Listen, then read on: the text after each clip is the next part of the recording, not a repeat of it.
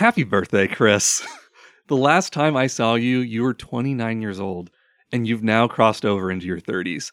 Have you had any situations recently where you've been starting to feel any older?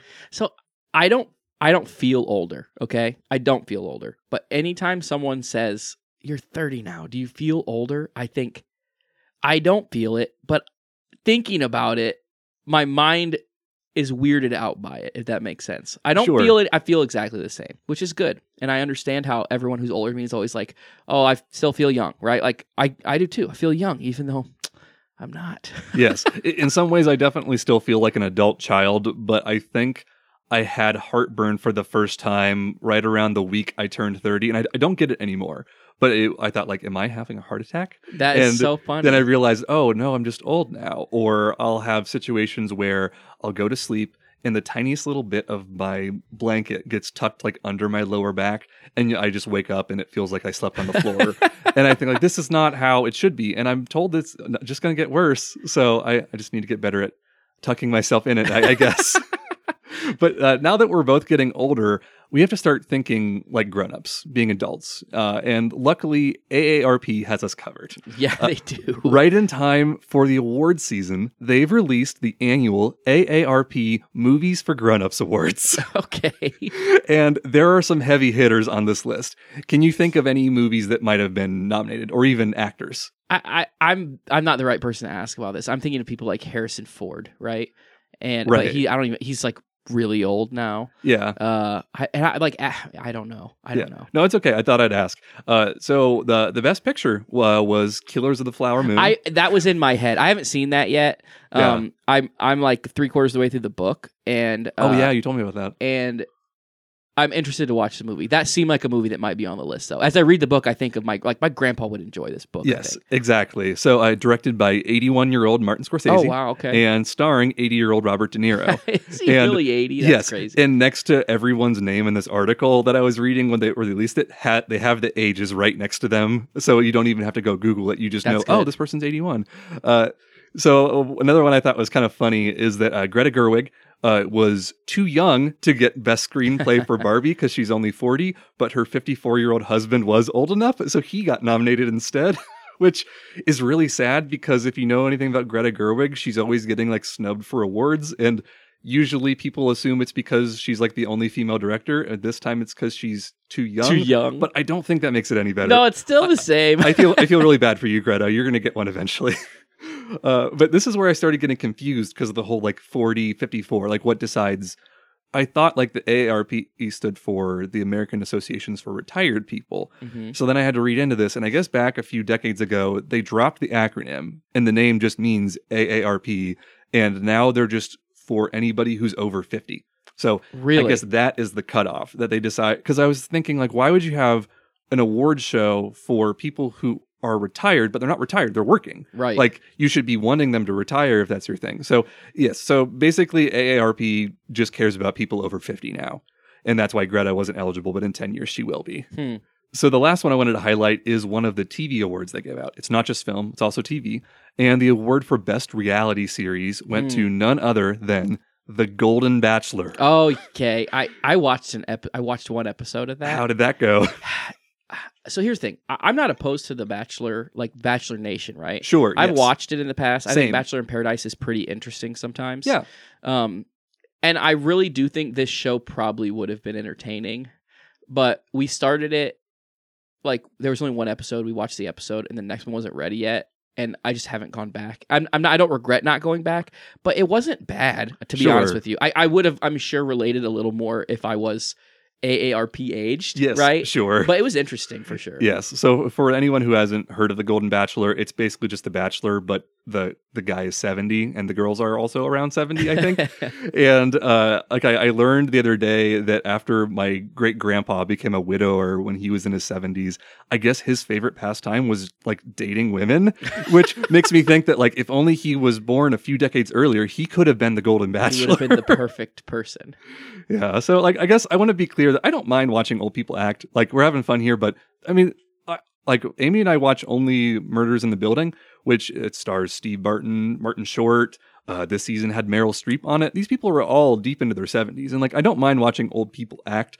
Uh, but at the same time, I feel like they've the AARP has accomplished their mission. Uh, where I guess 20 years ago they said like not enough young people are winning awards, so we're going to make awards that only they can win to try to help raise awareness. And they, I was looking at the awards this year, and they have this chart, and it shows like number of old people winning awards, and now, and now they're just cleaning house. So I I feel like even though the award show themselves is only 22 years old, I think they've done their job and maybe they should consider retirement.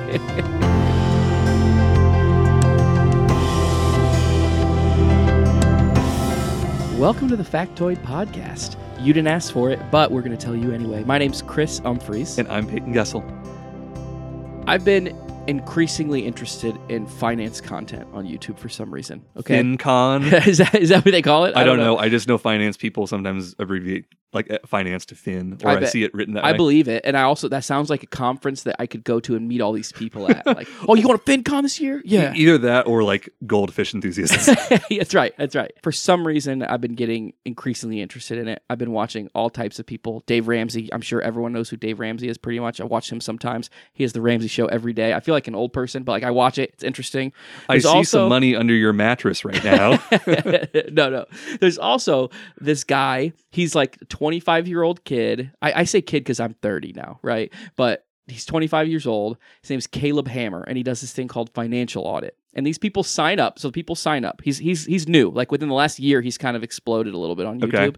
And people sign up, and they'll like give him all their information, like their checking account statements, their bank statements, their credit cards, their car loans, their house loans, everything they've got, their student loans, and he will just him and his team will just go through all of it with a fine tooth comb and see all of it, and then they'll come in and they'll he'll basically interview them about their finances and be like, how how financially healthy do you feel? Like, do you feel like you're what out of one to ten? What do you think? They're like, oh, I think I'm blah blah, and then he'll just rip them apart. I think I'm starting to sweat right now just thinking about this. because they're all most pretty much all the people on the show have been in some form of relatively not good debt and Yeah. he's saying he'll just be like what you what you what what you what like he like yells and it's super entertaining and I have just like really loved watching it and it's it's like helpful to know like how can I deal with my finances better I guess Sure. but also like can i be entertained by someone else being and, and his goal like his goal he has like a budgeting program his goal is like i want to get these people on the right track so that they don't like ruin their financial stability for the rest of their life right and it's mostly young people there are some older people on the show too it's really interesting though all that to say i've been falling deeper and deeper into the finance hole on youtube and uh, i don't watch tiktoks I, I make this clear to everyone uh, it's because you're old. it's because I'm old, but also uh, I I watch YouTube Shorts. Okay, like I, it's not any different. I been- realize. I feel like I've I've knocked the shorts in the past, but I am finding myself watching more and more shorts. I watch shorts all the time, so it's not like I don't consume short form content. And pretty much what YouTube Shorts is for the most part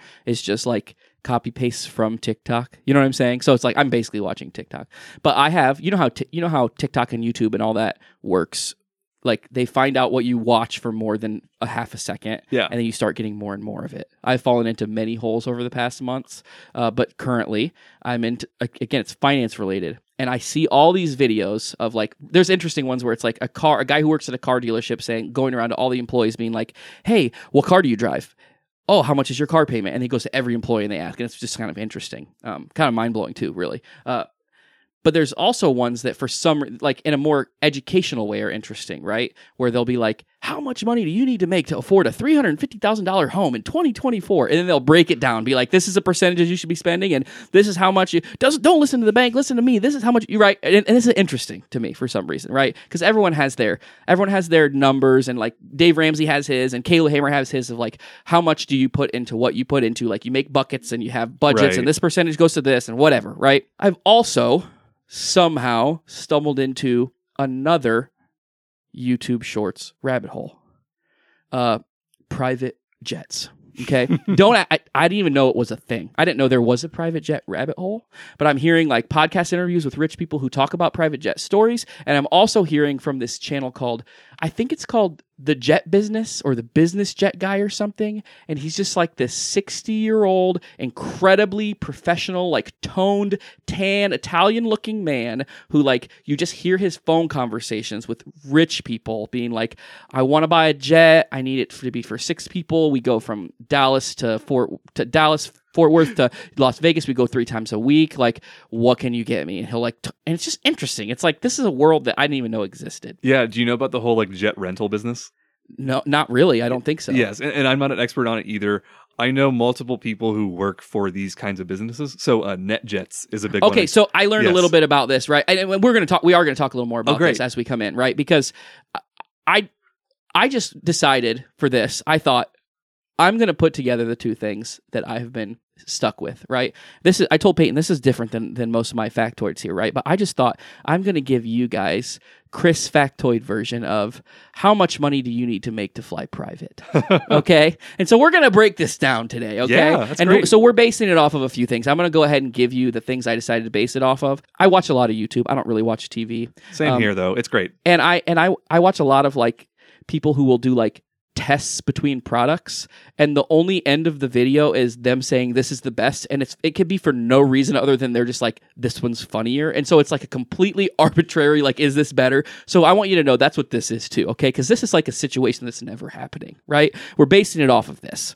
Uh number one uh, you you have a job. It's for one person, a single person. You work from home and you don't travel, right? So that's that, that's what we're talking about. Number two, you want to go on two vacations per year. One of them domestic in the United States.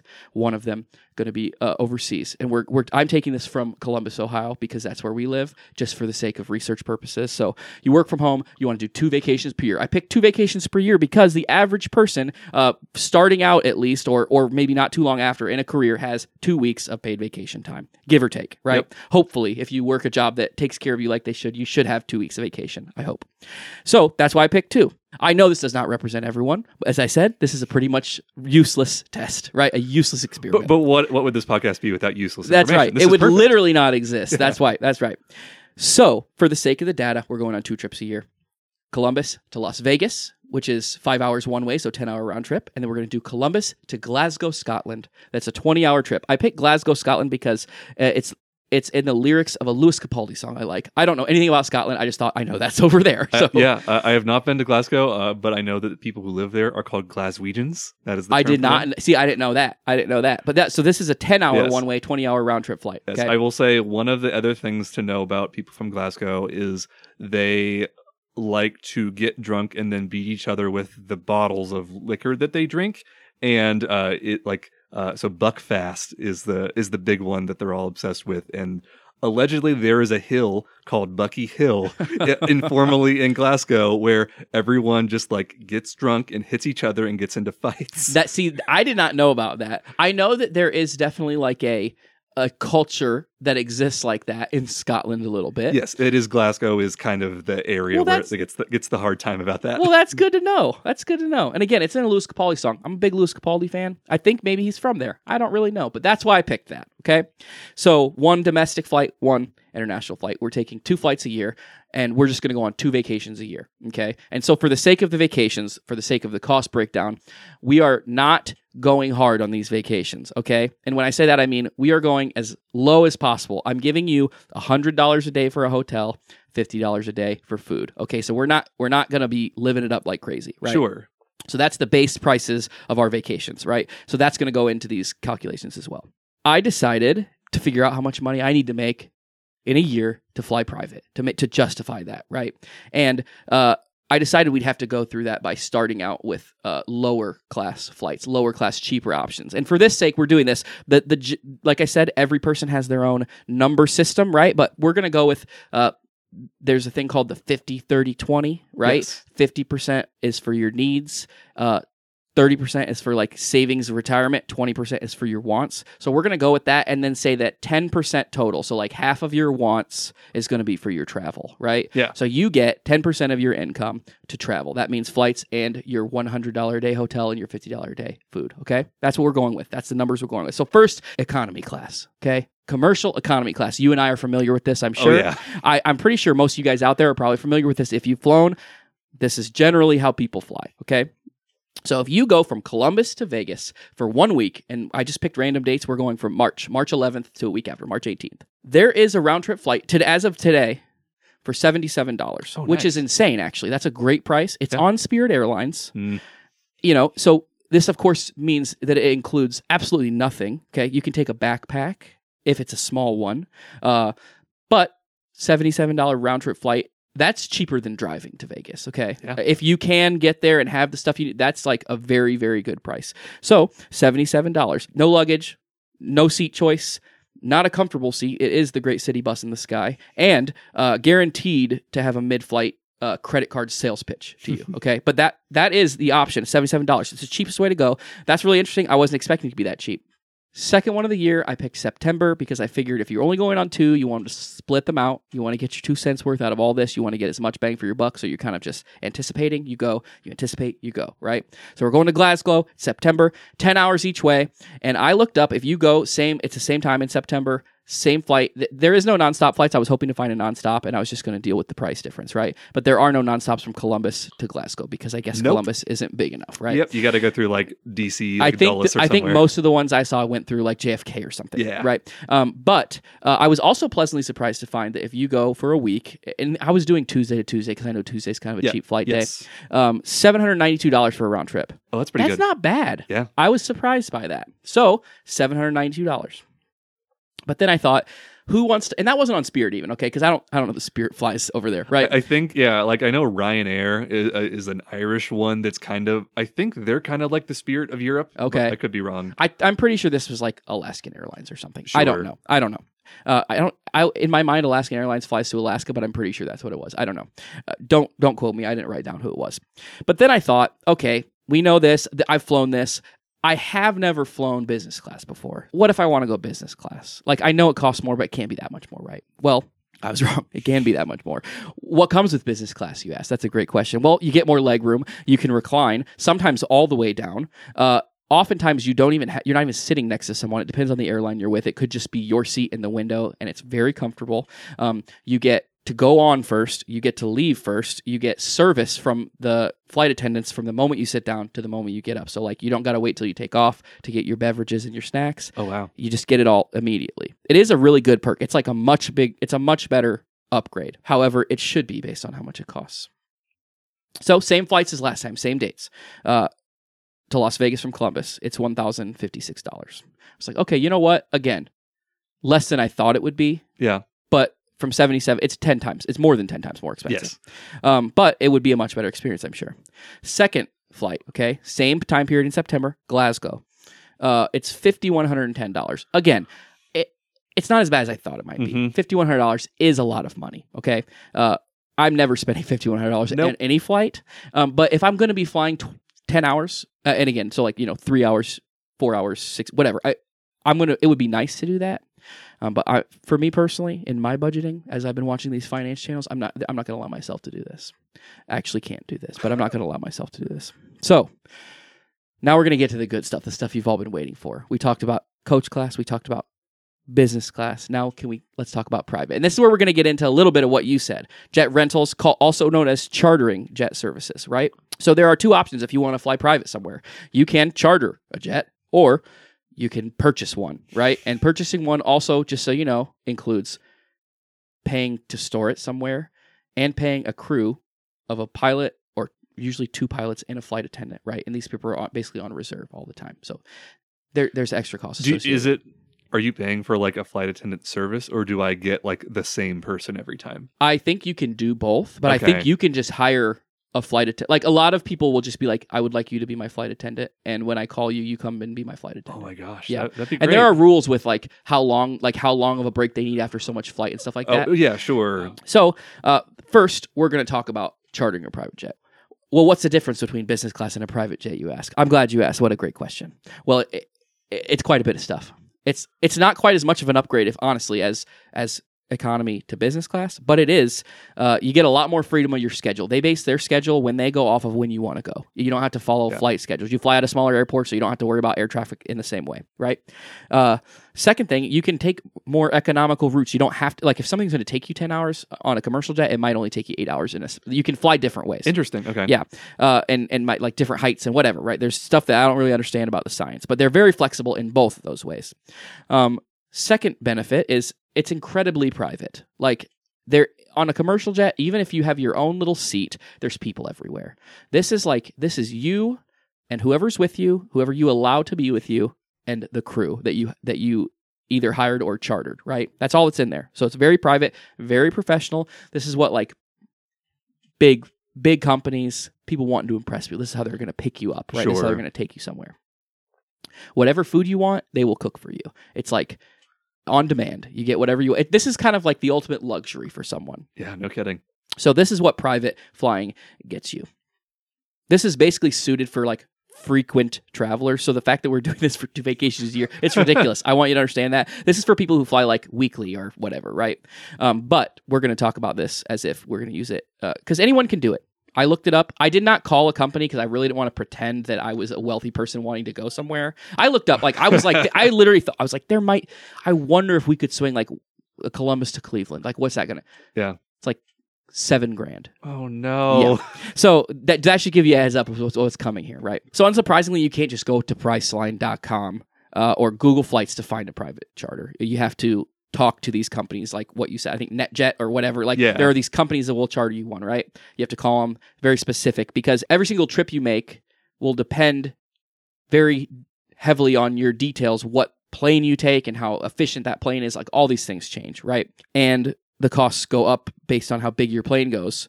So, like for a domestic flight, like from Columbus to Vegas, you can fly on what's called like a light duty, like a light jet, because it's got enough fuel to get Oh, you there, yeah, right? And it'll be light; it'll hold less people, right? Yeah. But in order to get over the Atlantic Ocean, you have to fly what's called a minimum, uh, what's it, heavy jet, right? And there's ones above that and below all of that, but like that has enough fuel and enough space to get you like that far, right? Sure. So the the prices vary for all of this.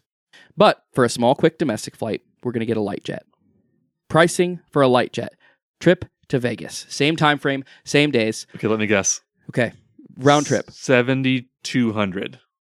Thirty thousand. Oh no. Thirty thousand dollars. Okay, so I, I can't. I, I should have wrote it down because again, I'm we're going through all this useless information. Basically, I think for a light jet, it's like roughly six thousand dollars a flight hour, maybe five thousand dollars a flight hour or something like that. So we're talking at ten hours total. So no, it'd be three thousand dollars. And we don't even own it yet. Yeah, you don't own it. You don't own it. But you can fly to Vegas on 30k. That's your first your small your small vacation of the year, okay? So next trip Glasgow, Scotland. September timeframe. Again, the the time frames do make a difference and it's not so if it's peak time, this is going to get even more expensive, but these are generic numbers. If it had a window, if if it had like a range of price, I just kind of picked the middle. Yeah, sure. And so, uh, for you need a heavy jet to go across the Atlantic to Glasgow, and this is going to cost you uh, uh, in the neighborhood of one hundred twenty thousand dollars for your round trip, and that's because it's going to cost you. This is twenty hours. I think it's whatever that equals. I think it's like seven thousand dollars per hour that you're there, and so that's charging you for like it's for all that stuff. The people, the overhead of these, because this is a business, right? Yeah, they have to own these jets. The businesses, the people, the planes, the Upkeep, fuel is yeah. like I think the fuel just for a private jet, like nothing else, is like for like a heavy one is like four grand per hour is what it costs. Yeah, it's pretty crazy. So 120k. So we're talking 150 thousand dollars total for you to fly private to charter the jet to for you two vacations a year. Now, realistically, I thought it would be less. When I got into researching, I thought it would be more. So I don't know what to think about that. I've never been on it. I don't know if it's worth it. It does not seem worth it for me, but that's just my personal opinion. Last option: purchase. Purchase a private jet Become a jet. purchase a private jet. And I've this is I've watched lots of videos. Again, when you when you watch these finance videos, you get into these like uber rich billionaire people talking about how to be good with your finances, Ugh. and they of course talk about stories how they buy these things for tax right, whatever, right? All this stuff. Very very interesting. But today we're going to be talking about well, let's purchase a jet, right? So if I'm just going to go all out for I want to be the best I can for my two vacations a year. Which again, I'm not sure anyone's buying a plane for two vacations a year. But you've got to purchase one big enough for your biggest trip because you don't want to have two. Oh yeah. Okay, so we have to buy the more expensive one in order for us to make our more expensive trip. And so what I from my reading and from my watching the Jet Business Guy and from just reading about the options, the Gulfstream G550 seems to be our our choice. Was that on the wire cutter? the Gulfstream G550. I'm pretty sure Elon Musk has a Gulfstream G550. Interesting. Okay. Uh, and here's what's interesting about this one. And I kind of forgot to talk about this uh, before, but the plus, the plus of the private jet is whether it's one person or a max capacity of people, you pay the same price, right? Oh, okay. You don't pay per ticket because you're you're flying there. You're doing it anyway, right? Yeah. So like the the the uh, the small plane just to Vegas, it holds like six people. So you Mhm. could take five other people for your thirty thousand dollar price, which really does break it down, right? Right. And for your hundred and thirty or hundred twenty thousand dollar trip, you can take like eight people, right? On the plane that I was going to charter. Well, a G five fifty holds eighteen people. Okay, so hear me out. Maybe it's worth it. I don't know. There are currently 61 G550s for sale. Um, and the average price for those is which is what we're taking is 20 million. So it's 20 million dollars to buy it. So and, for the sake of this, we're going to break we're going to put this out over 10 years, okay? So because of course our first year, we're just going to pay for it in cash because we're not messing with we're not messing with financing. It's 20 million. We can handle this. So you buy a 20 million dollar jet, it's going to be over 10 years. So that's uh, a cost of what is is that uh, it's 2 million dollars a year for Yeah. the jet, okay? And then as I said before, there are unspoken costs, costs that you have to pay if you own a jet. Costs like the hangar fee, which I read was for a G550, we're talking like 250 plus thousand a year to just to park it. Um, fuel costs, which is that's going to be dependent upon your flying. So for us, Right. we're talking $4,500 an hour for 20 hours or 30 hours. The the people, right? The the crew, which is from what I, again this is ballpark numbers because I think they're kind of on call because they're expected to just go whenever. I think it's minimum a million dollars a year for a crew. And that's two captains, two pilots. Uh, and so we're talking purchase all the costs. It's it's roughly 22 million dollars your first year and 4 million a year after that, okay? That seems steep. Mhm. I understand that. So we're talking for 40, so 22, 66. What is that? It's like 6 point something million a year if you break it down over 10 years. Okay. Yes. But that gets us to Vegas and to Glasgow. Right. What about the rest of our year? And Yeah. with with 17 of our closest friends and family. okay. Okay. Yeah. So it is 4 million dollars a year. I understand that. But it's a good time for a lot of people. I don't know. I like the idea of splurging on this private jet, but still keeping like the fifty dollars. Know, no, no, you can't spend. Hey, we- when we get there, guys, we're going to the Super Eight. You understand me? You know what I'm saying? It's like, no, no, we're not upgrading none of that stuff. We're taking this. We're taking a fancy way there. So, I mean, if you ta- if you put it that way, when you break, when you make everyone pay their portion, it doesn't seem like a bad group investment to me. Yeah. So, let's break this down. Let me answer the actual question we started with. How much money do I need to make to fly private? Well, we're going to start low. How much money do I need to make to fly economy on my two vacations a year? This is what I fly normally, like I said. It's actually crazy how cheap it is. Uh, ten mu- percent of yeah. our ten percent of our total income in a year can go towards leisure travel. Okay, Okay. Yeah. you need to make eighty five hundred dollars a year. We're dangerously close to like high school side job money. Yeah. So if you're a single high school kid who, because think about how much it costs to pay someone to mow your lawn and power wash your house these days. Yeah. It's up there.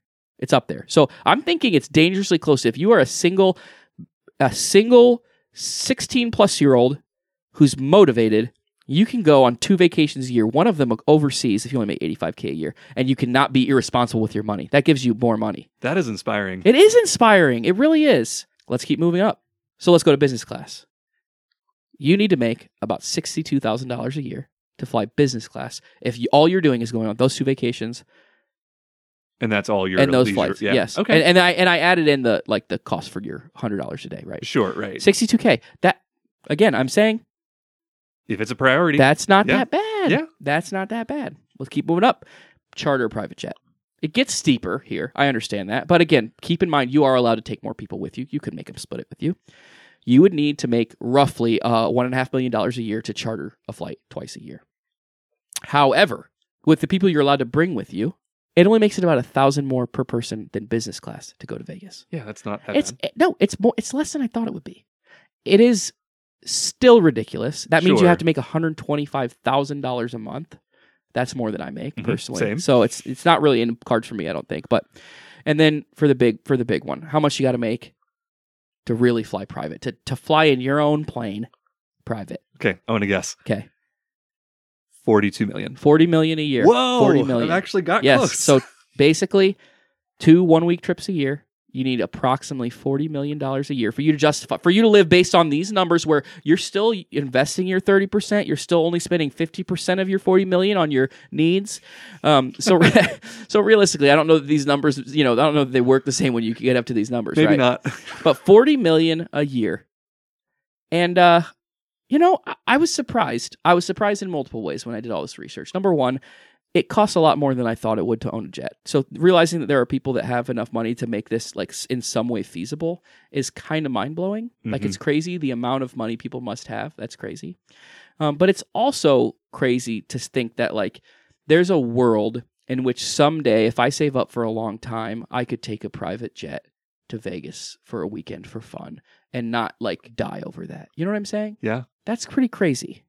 And so, to answer the question, how much do you need to make if you want to fly private? Uh, the answer is a lot of money, uh, more money than most people. In fact, I'm gonna I'm gonna go out on a limb and say more money than any of us have who are listening to this. Um, and if I happen to be wrong, uh, please let us know, and we can open up a donation link for you to support the show. Thank Go you so much fund us.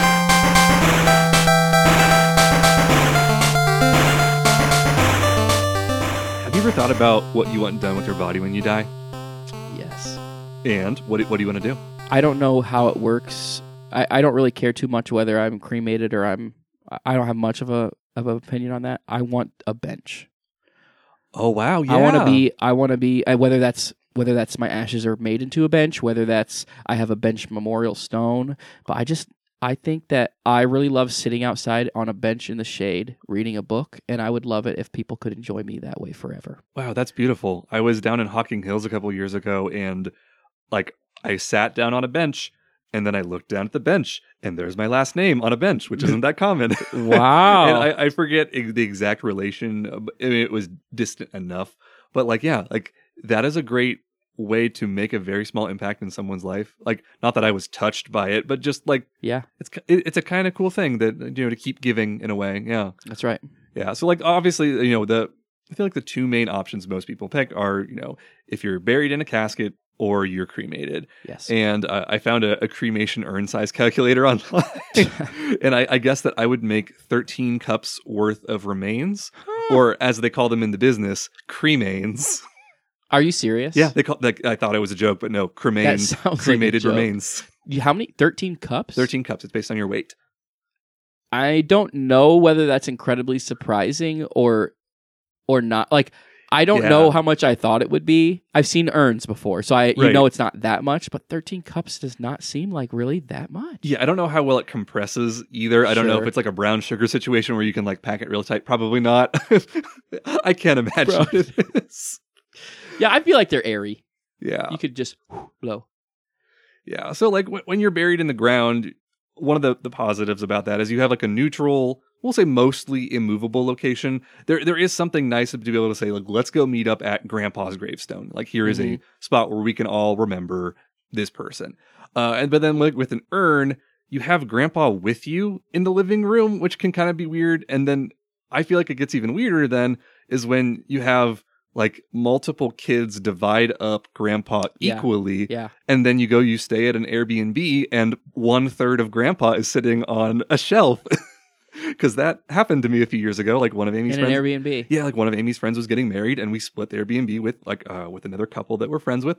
And like when we're getting ready to go to bed after the wedding, like we see like a tiny little urn, and there's like a picture of like the family with the per- the person. So we knew like th- we could tell how many ways he was divided by based on the picture. I can't I know people like use their Airbnbs sometimes on their own outside of it being a rental, yes, but that sounds like the actual worst piece of decoration for a rental. yes, yeah. Like put it in your bedroom or like something could happen to that. yes, exactly. Like I- you obviously care about it a lot to keep like to keep it on display. You want that you want that. yeah. But like people like throw their shoes and stuff in those rentals. You know what I, I know mean? exactly. That's Like crazy. I feel like that's like a plot point in enough like comedy movies of Yeah. getting spilled that you just you wouldn't risk that. no. Yeah. So like we're we're covering the the obvious ones here, but like there are obviously some some different stranger ways that you can have your, your remains. Uh, and like you know, one of them is like you can donate your body to science. Uh, when my sister Jenna was in college, she, she went to school to be a nurse. I remember her coming home one weekend and saying that she wanted to donate her body to science when she died. And I have no idea if she still thinks that way. So, uh, Jenna, if you're listening 20 years later, do you still want your body donated to science or have you changed your mind? I do not know. Um, I have a feeling though that she probably does not want that anymore. That it seems like a thing that when you're 20 and you're learning how to be a nurse, you might think is cool, and Yeah. then you know now you're in your 40s and maybe you don't think that. Because I've heard that like you're like if that ha- if you do that, they do Yeah. whatever. Oh yeah. Which is again, I mean, there's so many opinions on. It's like you're dead, so it is what it is. But it's like if you think about it when you're alive, that's what's weird, you know? Oh yeah, for sure. Yeah, one of the ones that I thought is kind of like it's kind of poetic in a way, kind of like what you're saying with the bench. Is have you seen like the trees, like where like you grow a tree and then you have like a little sack where they put your I body, have I have heard of it. and that. then in theory you fertilize the tree as you decompose. I guess like in a way that like you know it's kind of gross, but also I think it, you know if it's done right, I think it could be pretty cool. yeah, it is Uh, cool. So like I haven't personally decided what I want to have done with my body, and hopefully I have you know plenty of time to think about that. Uh, but so far, like I've been more into coming up with what would be like a fun will. I want like the the funniest but legally airtight will I could possibly get. So like I would love nothing more than like my middle-aged children gather around after the funeral. They're reading the will, they see like who gets what and so and whatever. And then they flip over to the back and there's just like a treasure map and like they you know in this scenario that like they they've had their differences and they've been arguing but like they come together to solve this problem that only works if all of them work together and they can get all of their they can get their inheritance and it somehow ends up like they're digging 10 feet into the ground somewhere but i'm also worried it will turn into some sort of like winner take all and then Yes. it'll ruin it so like i'm i'm still workshopping this it, need, it needs some work i haven't talked to a lawyer yet uh, but uh, you know, if that idea falls apart, I could always just pull a code grandma. Code Grandma? Yeah. What do you think code grandma is? Code Grandma. I have no idea. Code grandma is when someone scatters their loved one's ashes at Disney World. That's called a code grandma. I know people do that. Like I've heard of that before. Yeah, so it's the the name started as an inside joke between some employees at one of the Disney parks, uh, and I think corporate eventually got word of it and decided to rebrand it as Code A, which I think is a little bit more boring. A standing for ashes, uh, but because it's more fun, I- I'm going to be referring to it as Code Grandma. That is that is way more fun. yeah. H- how would you describe your relationship with the Disney theme parks? I have never been to one. Uh, I don't have a desire to go to one, but it's not because it's mostly due to the fact that I'm pretty cheap, and there are a lot of things I'd rather do that cost less money than that. If that makes sense, I'm sure that I know they're amazing. Like I know what they do is like Right. second to none. I just don't know if it's my thing or not. Yeah, same here. And like I'm I'm not it's not like I'm never willing to go back. I went when I was 1 or 2 years old. I went as a teenager. Uh, like it's not real I, I don't hate it, but it's not something on top of my list. There are a lot of other places I would like to go and see in the world before maybe I, I go back to one of the Disney parks. Um so like you know Disney uh, has been around long enough now though that since they opened you know several decades ago there are people who have been fans of Disney for so long that now they are old and now they're all starting to die. And like, you know, basically they love the idea of this park so much that they want to become part of the park. Uh, so then when, you know, when they die, they send their children on like a covert mission to get these ashes into the park and spread them somewhere without getting caught. So this is not a thing that is like Disney approved. No, this is not approved by Disney. Okay, And uh, yeah, they are they are actively trying to stop you. That doesn't surprise me. I, again, one thing I know about Disney. This is so unrelated. It's almost funny, but like the one thing I know about Disney, I watch a lot of fishing on YouTube. We talked about me watching YouTube, and like there are a bu- apparently a bunch of ponds all over Disney that have huge fish in them, Oh. and like all these fishing guys will like sneak in and fish, and like in seconds there will be security on a golf cart be like, "Don't fish here, don't fish here, you have to leave, don't fish here," and it's like it's crazy. So they're pretty strict with stuff. I mean, again, I'm sure that's how they keep such a great, family friendly, amazing place to be. But it's just you know, it it, it it didn't sound like something they would be okay with, and I'm glad to know that they're like that they're not. That makes it even more Yes. interesting. For sure. So, like the the first challenge with with executing a code grandma is getting the remains into the park. Uh, so a lot of people they will use like a pill bottle or like a makeup compact. That one especially works well because you're expecting there to be some sort of powdery sub- substance in there.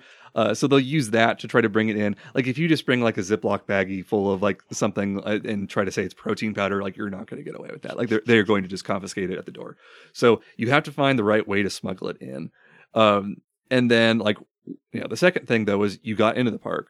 Where are you going to spread it? Yeah. and there are a lot of options. Uh, and um, there people will sometimes will dump them in a flower bed, uh, like the lawn at Magic Kingdom is one. Uh, during fireworks shows, when everything is kind of dark and people are distracted, like you have a lot, a lot more options when people can't really see what's going on as well, and they're all you're all looking at the sky. They're not looking around.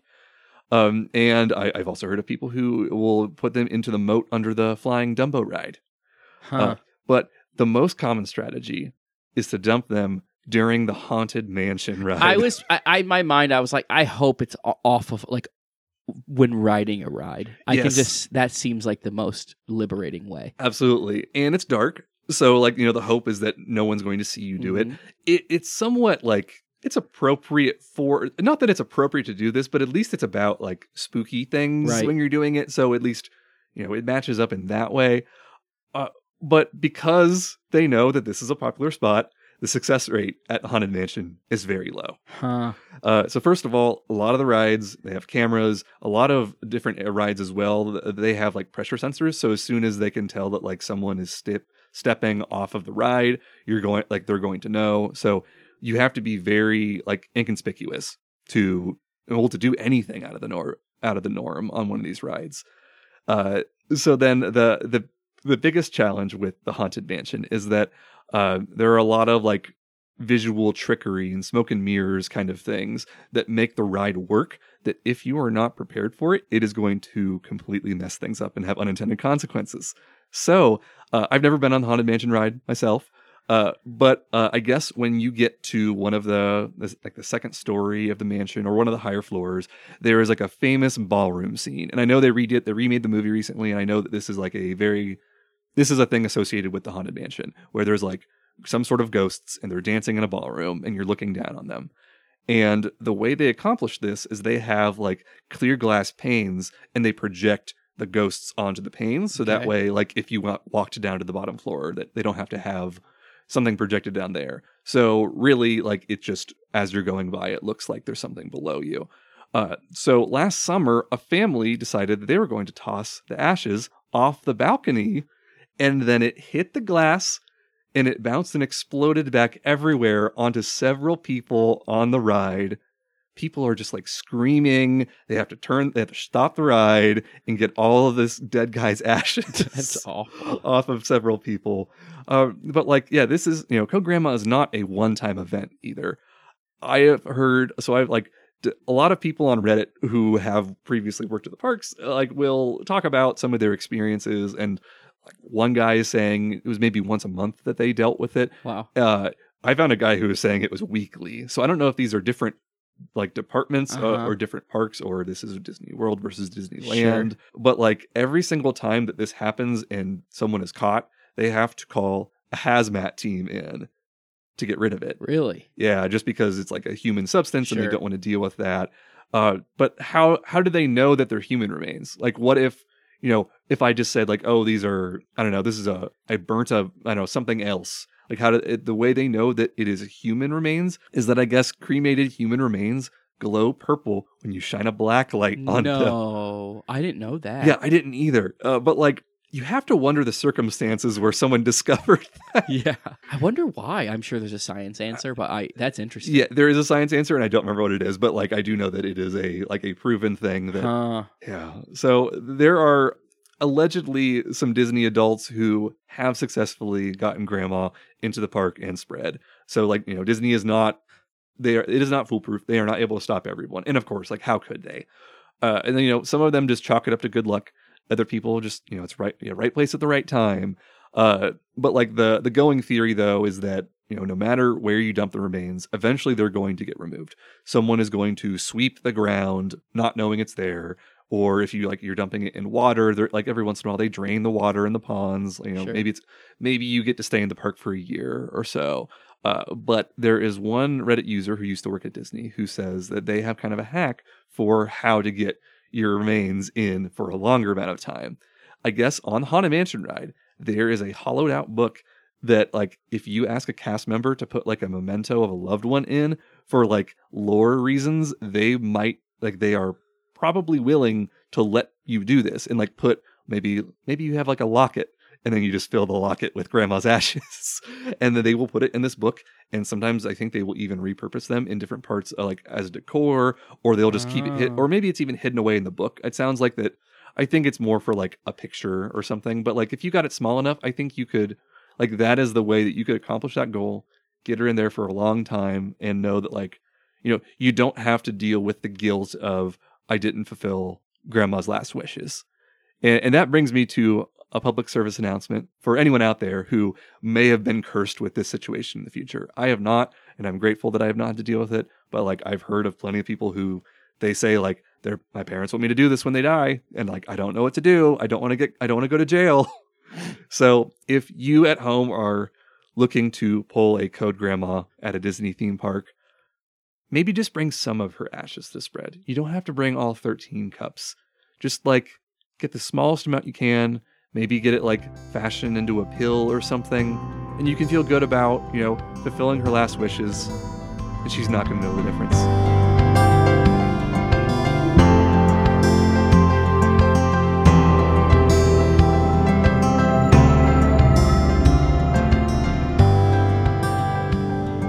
Thank you for listening Factoid Podcast. If you have a factoid and want to share it with us, as always, just send us an email at what's yours at factoidpodcast.com. And you can find us anywhere you get your podcasts or on our website, factoidpodcast.com. We'll see you in two weeks.